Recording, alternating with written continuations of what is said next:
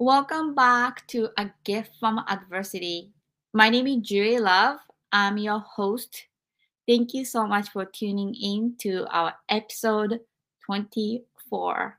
I'm very excited to have another show tonight. Before I invite my guest, I want to introduce my book. It's A Gift from Adversity, and it's subtitled Overcoming Sexual Abuse, Domestic Violence, Bullying, and Homelessness. And this book came in 2020, October, and it became Amazon #1 new release in 3 different categories.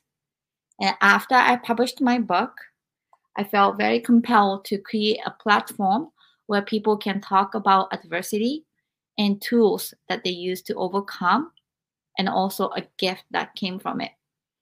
The reason is, after I published my book, a lot of people contacted me and told me about their adversity.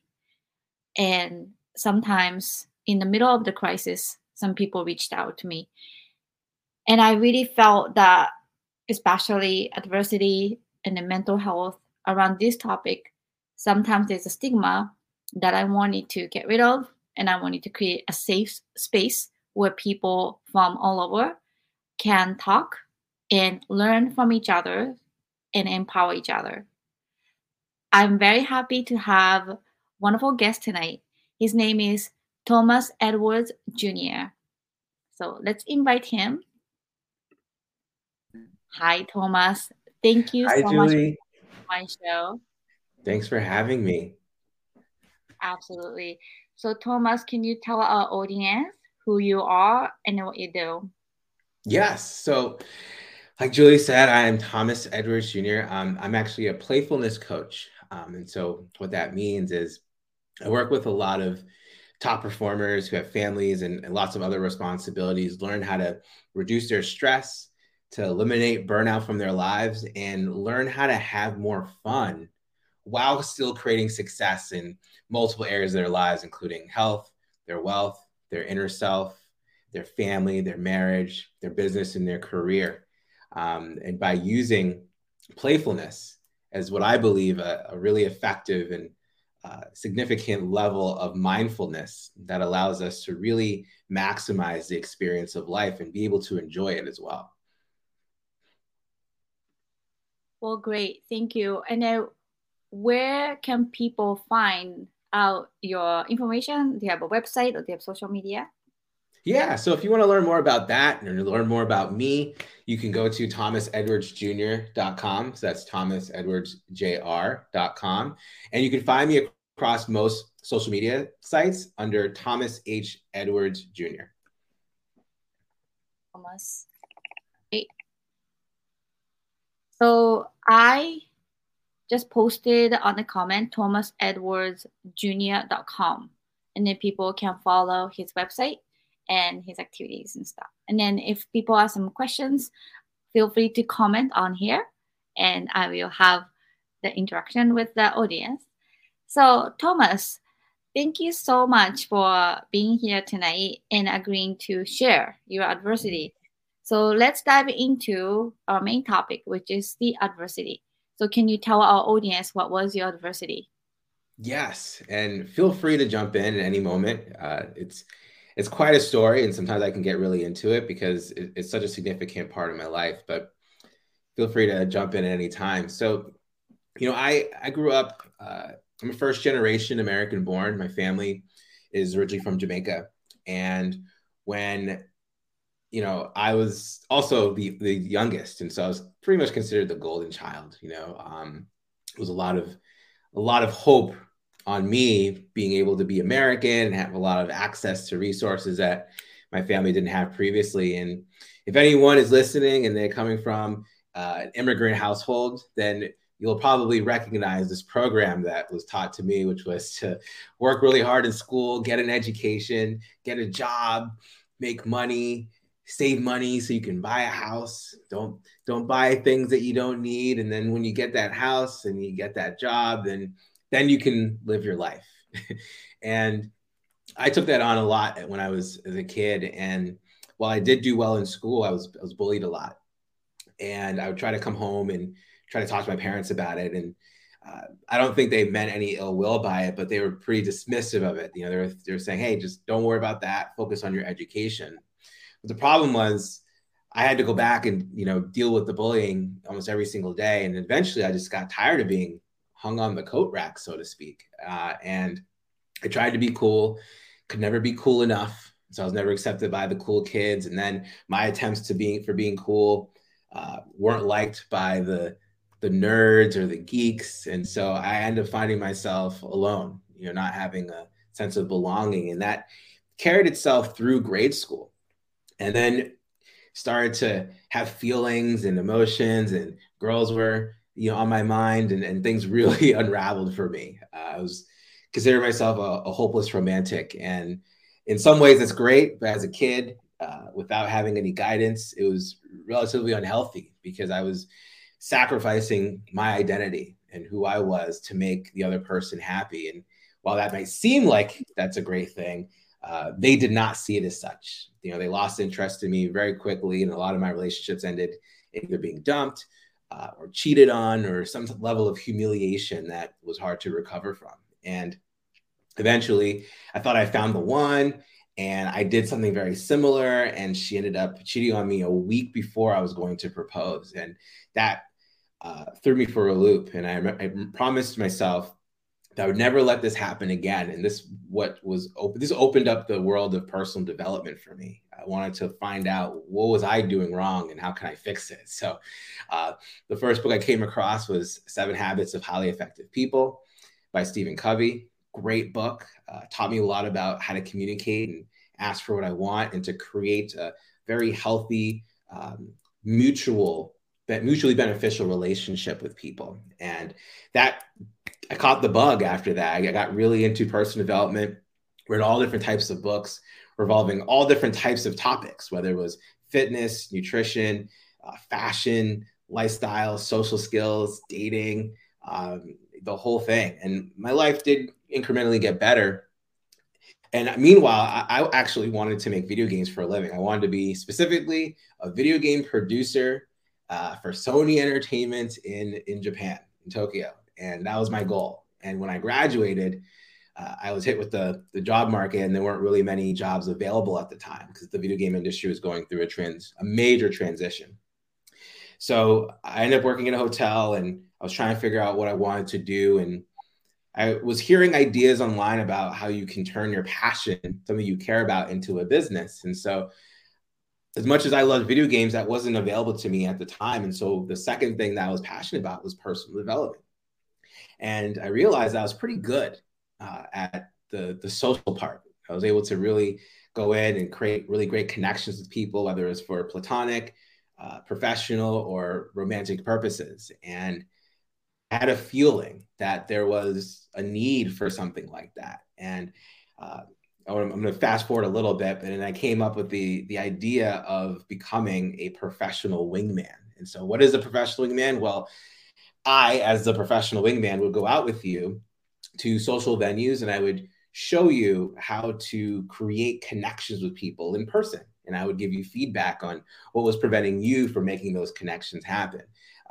The focus was particularly on romantic connections for the purpose of a long-term relationship. And so in a short period of time, when I saw that, when I created that, people caught wind of what I was doing, and I ended up being in a lot of press, and I became very popular in a short period of time. I mean, I remember I was working with a few clients in Boston. That's where I grew up. And my first public media mention was in the Wall Street Journal. And I happened to be in a very, very popular shared and read article. And I ended up, you know, waking up that morning to my mom telling me that she was reading about me. Her neighbor was reading about me in the Wall Street Journal. And I went from working with 3 clients in Boston to now servicing clients all around the world. I mean, we're talking Sierra Leone, Shanghai, Miami, Africa, and down in Kenya, in Europe, in London, LA, San Francisco. I mean, it grew really fast, and it didn't stop. And so I rode the wave. You know, I really worked hard to be the best at what I did. And I created a lot of great results. I mean, the business itself is responsible for nearly 400 marriages and engagements to this day. You know, tons of relationships, and I was having fun.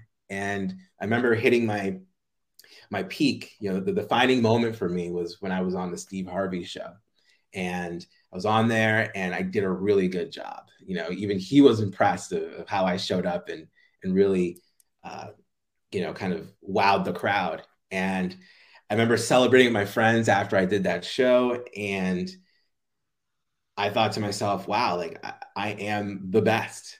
You know, I'm living this amazing life. Clients are flying me around the world. You know, I'm making lots of money.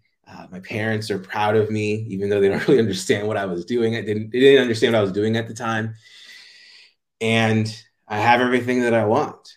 And after I had acknowledged all that, there was this unexpected emptiness that came over me. You know, I didn't know really what it was, but it scared me a lot because it just really felt empty. It felt like everything that I was doing was not of my own purpose. It was for someone else. It was either for my parents or to try to impress a woman or to have more friends and to be loved and praised and all these things. It was such a desire for external validation. And after getting all those things, why was I feeling empty? I didn't understand that. And I didn't come from a place where we talked a lot about our feelings or even know how to even bring up the topic, you know? And so I didn't want to feel this anymore because I was in the middle of a party. And so I went back and just drank to forget about it. And while I did forget about it that night, I woke up with the same feeling of just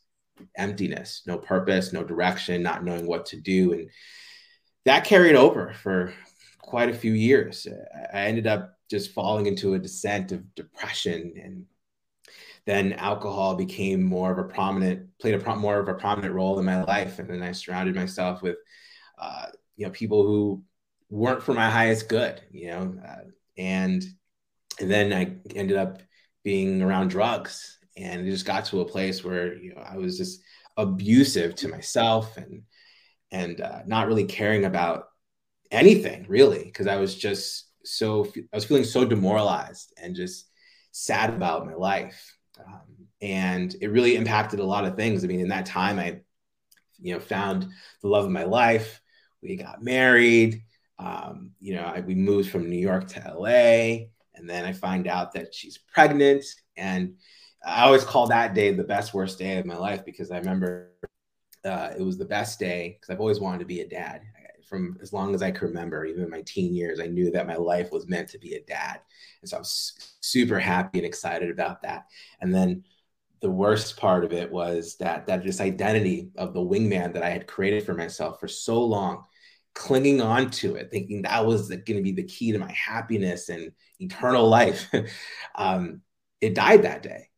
It really did. And I didn't know how to handle that because I just wasn't equipped to handle emotions really well at all, if any.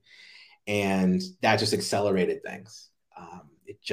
I end up actively mourning the death of that identity for the next year and a half, and just continued to struggle in my relationships with, you know, I was very fortunate that the business, at least my clients, didn't suffer from what I was going through. But in terms of just how I was behaving on the back end of the business, I mean, it was miserable, and I wasn't taking care of my body. I mean, I had a couple of close calls just with over drinking or just being overstimulated with drugs. I mean, it wasn't the only timeline at the time that it was headed towards was really just me dying, you know, and it ended up where my wife came out of the bedroom one day and said, you know, I love you. And this is not the marriage that I want to be in. You know, something needs to change inside of our marriage, or I have to make a change. And I remember the way that she had worded it. I'm paraphrasing what she said. She said a lot of other things, but I'm paraphrasing because she made a point not to blame me or point the finger at me as if I was the problem. But the way I internalized it, I knew that I was the problem. You know, something needed to change. And I realized in that moment, as much as I knew and as much as I did, to get to where I was, I still ended up in this really deep, dark place that was just, I mean, my life was just burning, you know, burning down around me. And I knew at that moment that these same pieces of knowledge and experience and whatever I knew wasn't going to be enough to, you know, get out of the pit that I was in. And I was reaching a climax. I mean, I reached a climax where I just didn't know what else I could do on my own to better the situation for myself. And it was the first time where I just realized that I can't do this alone anymore. You know, and I decided I was going to pursue help. And very similarly to that day, way back when I got the bug of personal development after reading that, you know, 7 Habits of Highly Effective People, the same thing happened. I went all in on just receiving support, you know, so because I'm an all in kind of guy. So, I got, you know, one therapist, personal therapist. I had a couples therapist. I had a psychiatrist. I had a doctor who specialized in addiction. I had my own personal coach in my life. I did various weekend workshops and retreats, and they all helped my life in some way. But every 3 months or so, I would be triggered by something. I don't even remember. I wouldn't even remember what it was, but I'd be triggered. And all of a sudden, I just have an episode where maybe I go out and I drink myself into oblivion and not come back until, you know, the wee hours of the morning, or just any type of just irresponsible, irrational behavior, you know. And I didn't understand what was going on. And it went on for about another year until, you know, there was one night I was going to go meet up with a client to work with them. And at this point, I was not happy with my job inside of the business that I was doing. You know, I loved the results that my clients were doing. And I just didn't want to be a part of it. I felt so disconnected from what I was doing. And before I went outside, I opened the door and I felt like the wind closed the door shut. And I said to my wife, you know, I have a weird feeling. I feel like I shouldn't go out. And she said, just go, you know, it's okay. Like, just go and come back, do your job and come back. And I remember agreeing to that and going out. And when I went into a bar to meet with my client, 'cause that's where I met with them, before I even had a drink, I blacked out. I do not remember various moments of the night. I do have moments of remembering that there was some drinking and socializing and some drugging.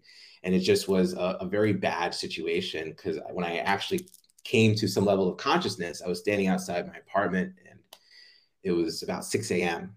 And I had already had an agreement, a boundary was placed between my wife and I, that if I were to come home that late or early in the morning, that I wasn't welcome in the house. And so, bless her heart, she held that boundary and said, you cannot come back in here. And so I was a complete mess, distraught, and took myself right to the bar again and repeated the same thing, you know, just making an absolute joke of myself. And fortunately, I had, you know, a couple friends around me who just took care of me and just held space. And I tried to get back into the house. That did not go well at all. And then I really blacked out just based on my own consumption of substances. And I do believe that in that period of time when I blacked out and when I woke up that next day, January 14th, 2019, that a higher power came in and said, you know, you're done.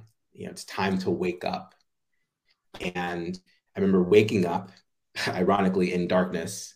I was freaking out because I didn't know where I was, who I was with, or what I did.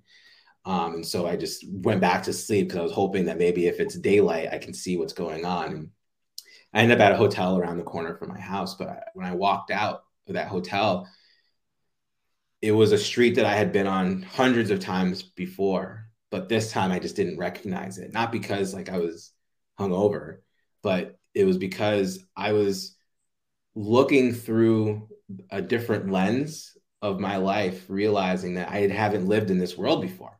I haven't lived in this experience where escapism is not an option, you know, that drugs and alcohol were not an option. I like to compare it to the movie, The Matrix. So if anyone's seen The Matrix, the first one, there's a scene where, you know, after Neo gets unplugged and he's in the real world and they're working on his body, he asked Morpheus, you know, why do my eyes hurt? And Morpheus says, you've never used them before. That's what it felt like for me. I felt like I was using my eyes for the first time to see a world that I did not recognize, and knew that there were different rules in this game and in this world that I had to play by. And I was scared. And then I worked my way back into the house after a few days.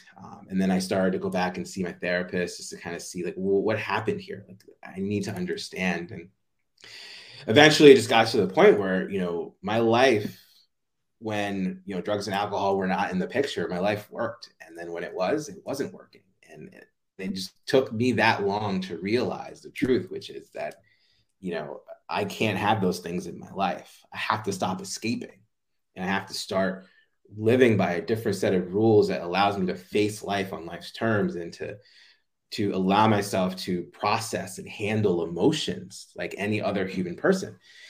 And that's when I end up finding, you know, a spiritual recovery program. And, you know, the way I think about, you know, recovery and spirituality, and I believe too, they're similar, if not the same. But it's like, if I'm holding, this is going to be really funny because this is my daughter's cup, but let's say this is a cup of hot coffee, right? And the coffee represents all the information, the tools, the resources I had been given by my therapists, by my coaches, by people that I worked with, mentors, family members, friends who really supported me and had the best wishes. And it was here. And this top represents my desire to escape life, right? And, you know, the drugs and alcohol, I realized, were just a symptom. That was just an external behavior of a deeper issue, which was I couldn't handle my emotions, so I wanted to escape them. And so this represented the escapism. And as soon as I was able to adopt the spiritual recovery program, it was like the cover just came off, and all the steam and all the heat just released, and all those things that I learned in that time that would work for a few months and then just die out. It stayed, it stuck. And so my life incrementally got better, and then it stayed getting better. And that was really exciting because I was able to be more present as a husband, as a father, as a business person, as a friend, a son, uncle, cousin. I mean, there was all these things, all these roles that I played that were important, I was able to be present for. And after a few months, things were better, but I still felt like something was missing. And I didn't know what it was for a little bit. So I sat down and meditated on it. And I realized that I wasn't enjoying any of this. You know, like there's a lot of obligations I have in my life that I created. I was very aware that I create these responsibilities, you know, and so I'm not making excuses for that, but don't I get to enjoy this? How can I do this in a way where I get to have fun and I'm not forcing myself? And so I decided to spend the next bit of time figuring out like what was fun for me, what allowed me to connect to that part of me that has been dormant for so long. And it made me realize that I had suppressed video games in my life for the better part of a decade, and didn't allow myself to play because I thought, well, I was convinced that, you know, being an entrepreneur, being a wingman, having all these other responsibilities, I didn't have time to play video games, or I'm too old to play video games, or I'm too, you know, that's immature behavior to be playing video games. And I just took all those programs that other people were saying about video games and adopted them as my own. So I finally decided to play video games again. And I remember picking up the controller and I almost like teleported back to when I was, you know, a teenager. I was probably 13 or 14 playing video games. And I remember just having so much fun, so much freedom, and able to, you know, express myself and be true to myself and be creative and have that little bit of a competitive spirit, but having fun this whole time. And I realized that video games had never been an escape hatch for me. I never used video games to escape life. For me, it was such a great experience because I felt like I could truly be myself. And I was also able to connect with other people who loved gaming, and I was able to build friendships that way too. And so I knew that I wanted to keep this feeling. And so I found a way to do it by pursuing a dream that I had in college, which was to become a professional gamer. I wanted to be, these days they call it an esports athlete, but that was what I wanted to do. So I allowed myself the chance to do that. I ended up playing a fighting game called Tekken Seven, for those of you who might want to, who are curious to know. And I entered a tournament, and it was a pretty big tournament. It was sponsored by Red Bull, and I trained. And then I ended up showing up, and when I went into this esports arena, I mean, it felt like I was surrounded by my people. I felt an immediate sense of belonging. And I didn't know anybody there except for my friend who came for moral support. But I talked with so many people. I connected with them.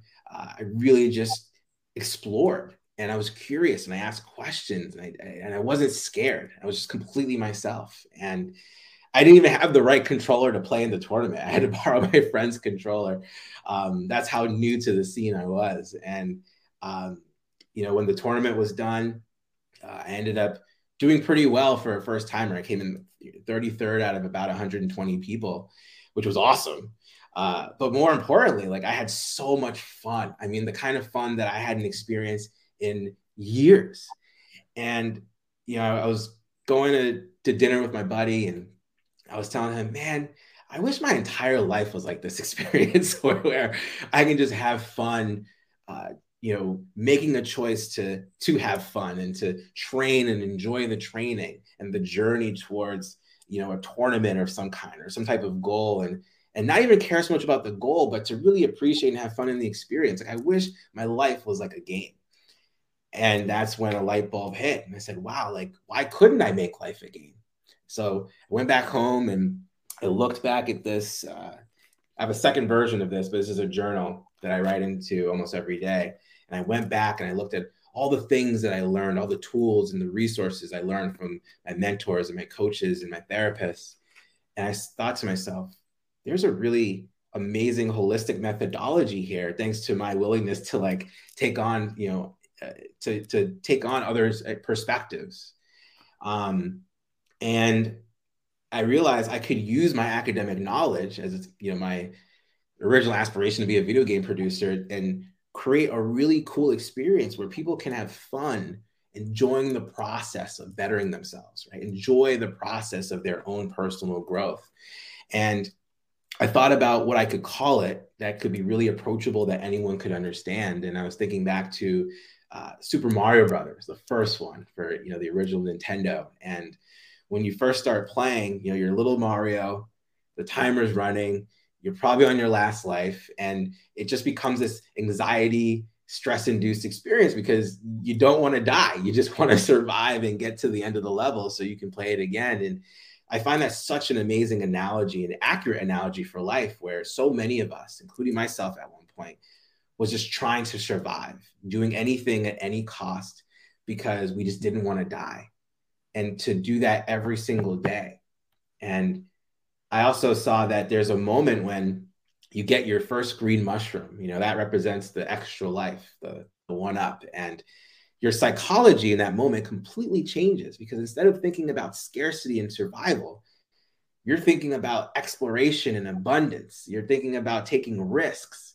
You're willing to face challenges. You're willing to be curious about things, because listen, if Mario dies, that's okay. You have an extra life and you have feedback. And I think the thing that brings this all together is that when you're playing a game, you're having fun. So you're willing to try again until you get it. And then when you get it, that level of fulfillment is what I believe people are looking to experience, that level of fulfillment of being able to get to the next level. And, yeah, I remember hearing a quote with the former CEO of Nintendo. He said, you know, games were never designed for us to win. They were designed for us to have fun. And when I heard that, I was like, wow, that's an amazing effect that one green mushroom can have on your whole experience.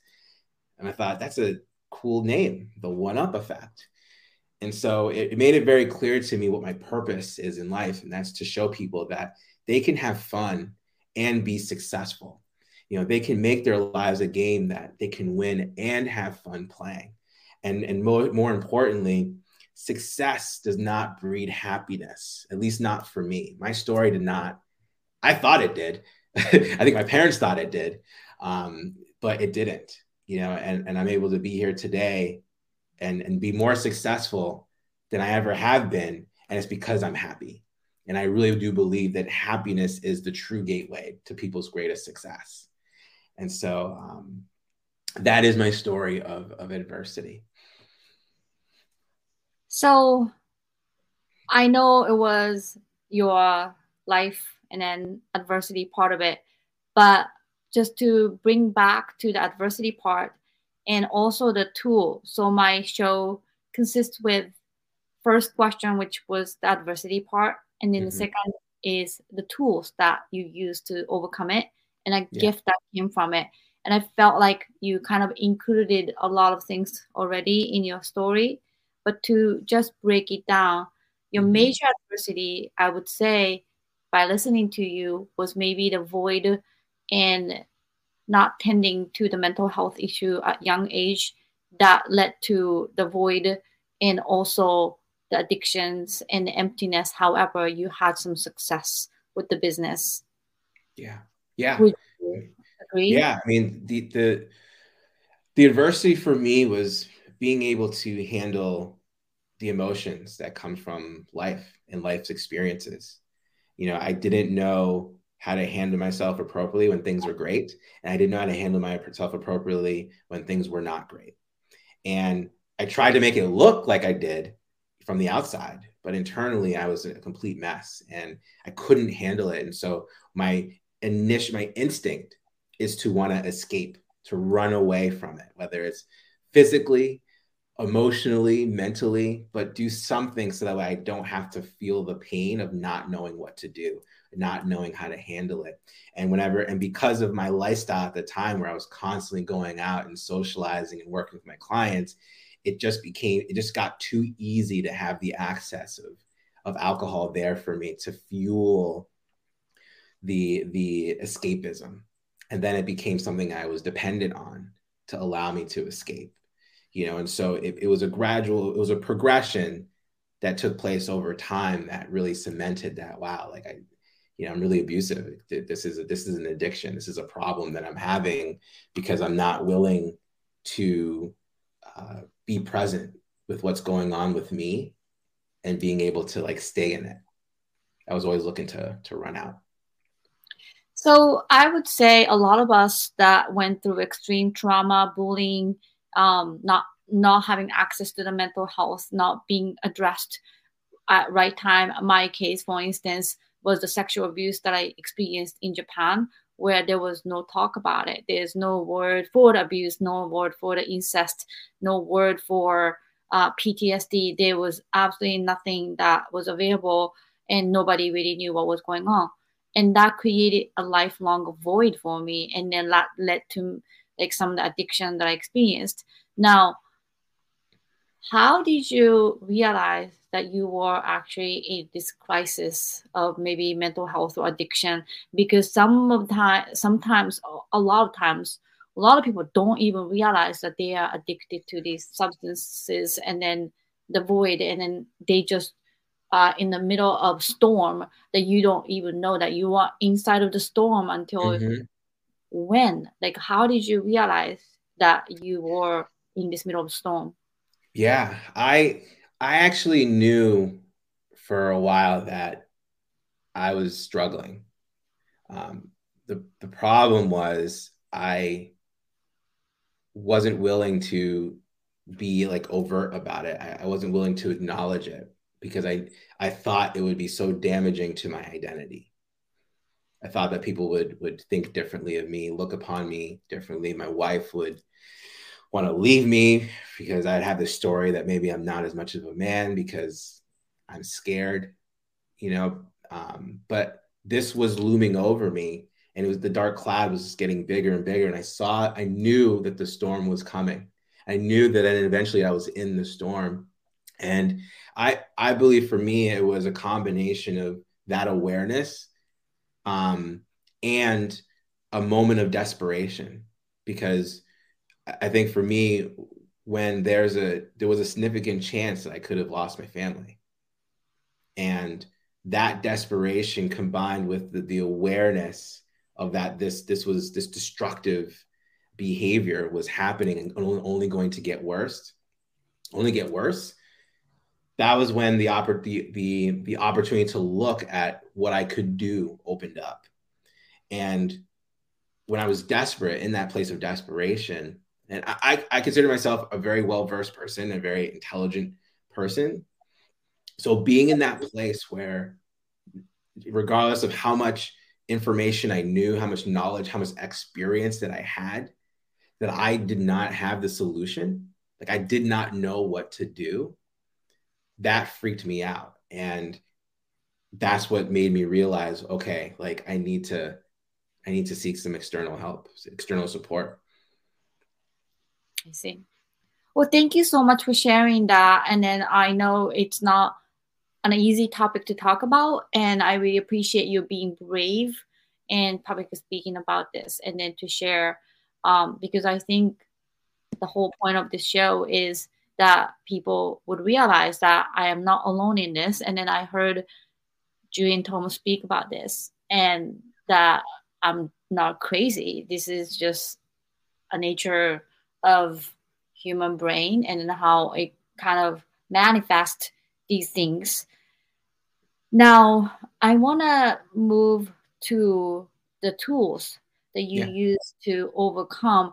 I know you mentioned the 7 habits, and then, you know, seek therapist, and then life coach, all that things. But out of all these things that you've tried, what would you say that worked the best for your adversity?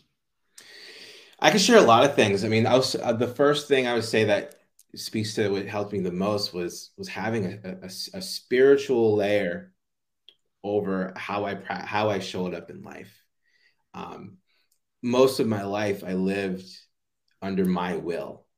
You know, I was in control, or I thought I was in control of my life, and I wanted to control people. I wanted to control the environment. I wanted to control the things that were coming in and out of my life. I mean, I was so obsessed with control because I was afraid if I didn't have control, that I would lose something, you know, or I'd be exposed. It was some fear that maybe I wouldn't be enough. And when I actually was able to create a connection and a relationship with the higher power, my understanding, it changed everything. It made me realize that I don't have to do this alone, that my willpower is finite. You know, at some point, I'm not going to have the willpower, or at least enough willpower, to try to overcome things myself. And if that runs out, which it did happen in the past, now it made sense why my behavior was so erratic, because there'd be moments where I'd have all this willpower, and then there'd be moments where I'd have none. And when you don't have willpower, it's very difficult for you to make decisions that you otherwise would make. It's very difficult to try to overcome any challenges, whether big or small, that you have in your life. I mean, there might even be days where you can't even get out of bed because you don't have that willpower.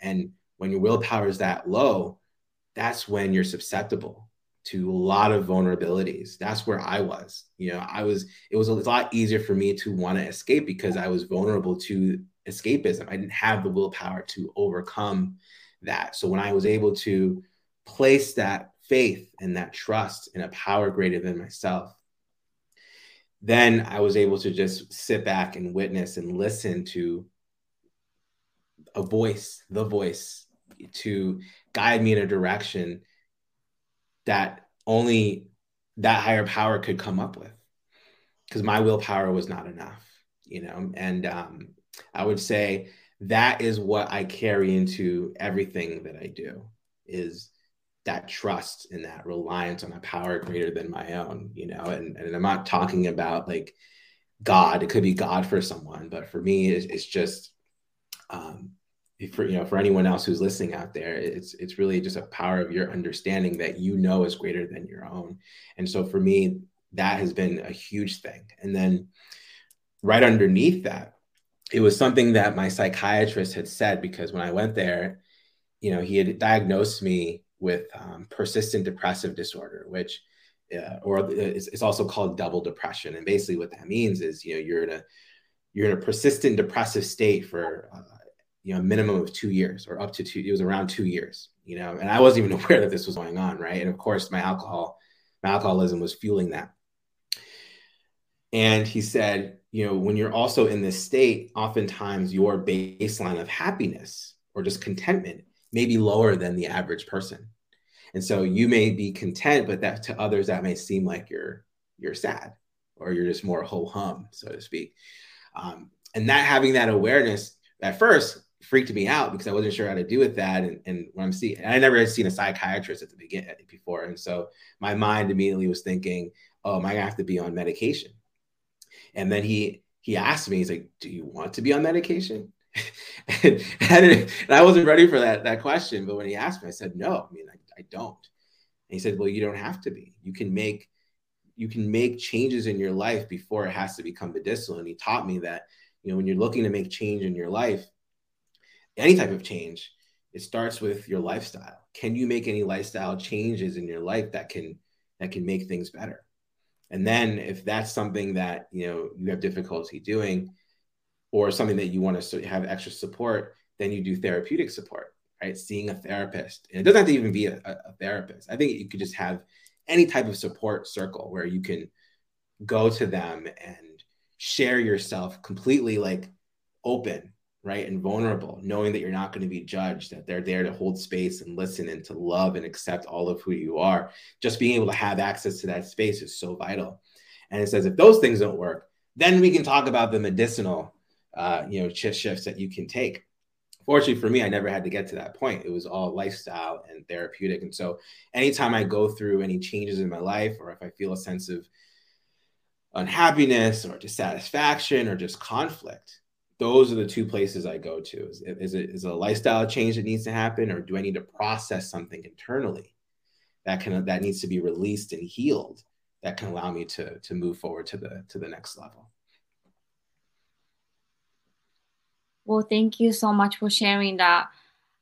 So the reason why I ask these questions are as a survivor myself of these adversities, that we struggle and try to always seek some ways to heal ourselves and help ourselves. And I have tried all sorts of modality. I was on podcast interview this afternoon from Spain, and I was sharing all this modality that worked or didn't work, or maybe tried, like from, you know, therapy, yoga, acupuncture, you know, anything that you can think of, EMDR. Mm-hmm. But sharing these tools, my hope is that our listeners or people who might resonate these messages, that it's not coming from YouTube, it's not coming from psychiatry, it's coming from us as a survivor, that some of the tools that truly worked to get through this. Yeah. And that's why this sharing the toolbox is very important. Yeah. Yeah. And just to go, a little bit deeper, because I really did just, hit the surface of, like, lifestyle and therapeutic. Like, what does that even look like? Right. For me, when I think about lifestyle, I think about, my wellness. So my physical, my mental, and then my spiritual wellness. Can I make some changes or adjustments or upgrades or or can I optimize those things? So it could be, and I make changes all the time because I'm always looking to see if there's another level for me to experience more out of life. Not because I'm dissatisfied with where I'm at. I just know that for me, like, the experience of growing is what's so fulfilling for me. And so, going from, there was a time where I didn't think I would enjoy running. So I just went running for 90 days. I ran a mile every day for up to 80 days, and realize, wow, I actually do enjoy running. Now I stopped running and I go for a walk just so I can move my body and get some sun. And so, that alone has made a huge change. Sometimes we feel like, oh, we need to, like, run a lot, or we need to work out to feel fit or to look fit. And it's not true. I mean, there's lots of studies that even show, like, 10 minutes of walking can be enough over, long term, because I don't look for short term you know, short-term pleasure anymore, because I got enough of that when I was in my, you know, alcoholism, you know, that didn't serve me. So everything that I look into is about what can create long-term sustainable results for me. And so I think about that when it comes to my physical, mental, and spiritual wellness. And then I think about, okay, lifestyle wise, you know, who are the people, where are the places, and what are the experiences that I'm having that actually bring me a sense of joy and connection to the world and the people around me? You know, your relationships are going to be a key indicator of how long you're going to live in your life. And plenty of studies out. I'm not just saying this out of thin air. There are plenty of studies out there that show one of the key indicators of people who live well into their hundreds, you know, they speak to relationships being the number one thing that has allowed them to stay alive and happy and active. Because when you have those connections, you're more able to handle life and its adversities than if you were, you know, alone and by yourself. You know, and so they even talk about how having friends can be an immune booster. It can be things that can help people recover from grave illness. You know, your ability to recover from grave illness, such as cancer, you know, increases when you have quality people in your life, you know. And so looking at that as in terms of your lifestyle, and then through, you know, therapeutic practices. I mean, there's so many. There's meditation, there's prayer, there's journaling, there's getting professional structured support, whether it's through a therapist or anyone else. There could be other elements of therapy, but like going out in nature and grounding yourself in the earth. It could be painting, watercoloring. For me, it's video games. Video games is a form of therapy for me as well. You know, there's so many things that are available to you that if you were just to try it, it may or may not click. But that's part of the process of the human experience, right? You find out what works for you, and then you cling on to it, you stick to it, because it may not be what works for someone else. And it may not work for that guy who who's super famous and, you know, has all these things that they offer to you, right? That you might look up to and realize, oh, like I want to be like that person. They may not think that, they may say that what, you know, that thing might be dumb. But if it works for you, that's all that matters. You know, you want to have the things in your life that work for you. And doesn't matter what anyone else thinks, because it's all about, you know, the results. You know, does it make me happy?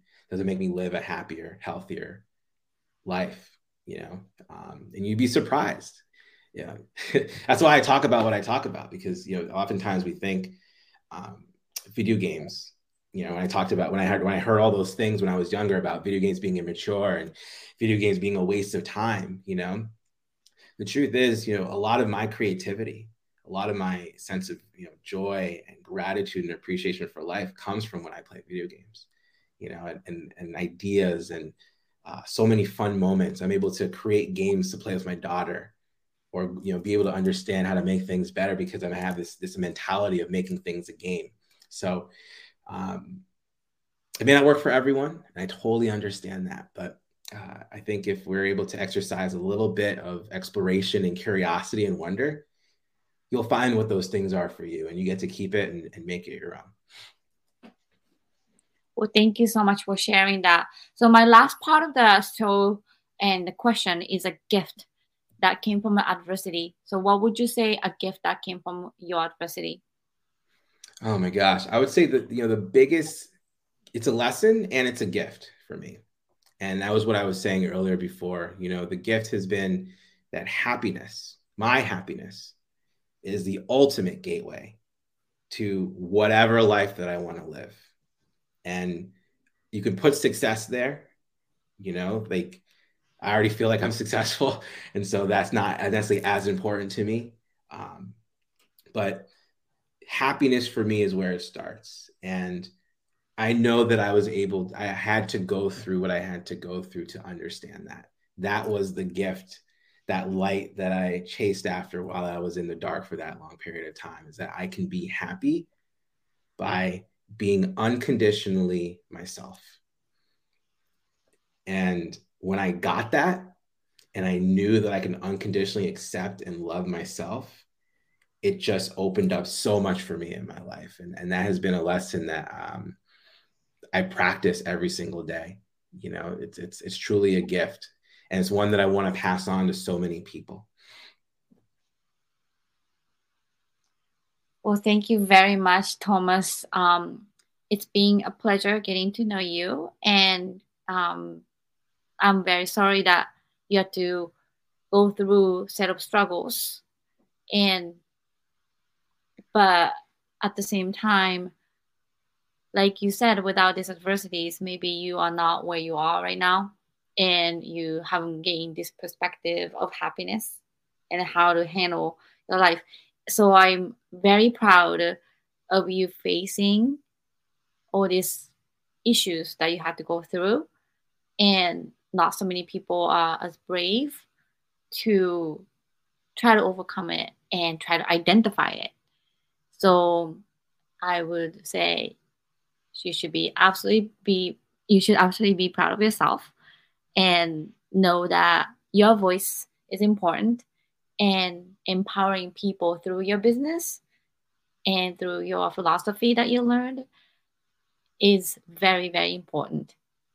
Thank you. I appreciate you for saying that. And I believe that too. You know, this is why I want to share what I go through to make these type of conversations normal, that we can have and know that this is just a part of the human experience. It doesn't have to be as dark as it, you know, was for us, you and me. It doesn't have to be that dark for many people, but we can still talk about it and know that it's not just us that have this experience, and that we can see the similarities in people's stories and relate and know that, you know, we can be examples. You and I can be examples for what it can look like to come out on the other side, and the potential of what life can look like when you do. So this is more of me just giving that love back to you for creating a platform and an opportunity to spread that message so people can hear stories like this and know that they're not alone, and that they can get through it, and that they have support available to them. Yes, absolutely. That's so beautiful, Thomas. And you are my episode 24. And I'm so grateful that I have more guests coming to share the adversity tools and a gift. And when I started this show, I wasn't sure who's going to come to my show. I knew who I wanted to invite. But through this platform, I'm very grateful to have met so many wonderful people, including yourself. I have some comment here. Roland's podcast. Love you. Thank Juri for the conversation and dialogue. Do you know this person? I do. Love you too, brother. She's great. A longtime friend of mine. Glad to see that you were on here, man. Awesome. Thank you so much for the shout out. And I really appreciate you tuning in. And I am so happy that this platform is working in a way to normalize the conversation. And I just wanted to share quickly, I recently wrote a Student Alliance Mental Health Club story, which was born after the pandemic with some high school students. Mm-hmm. And I am a journalist, and then I've written like over maybe 400 articles. And then some times I struggle because English is not my first language. Mm-hmm. From Japan. And then lead line is one of the struggle that I have. But then I have this brilliant moment that I'm very proud of. So basically, lead line is about 24 words. You can say it in one breath. And my editor usually fixes it for me, but this one was completely unedited. So I just wanted to share it with you and our audience. So this is how new group at high school started by students focuses on mental health. And then it was published on February 2nd this year. And then this group of students who started this, and then they didn't know that who was going to join, but they have about 35 members now, especially after the pandemic, that they wanted to normalize the conversation around the mental health. So this is a lead line that I'm very proud of, that I want to share with you.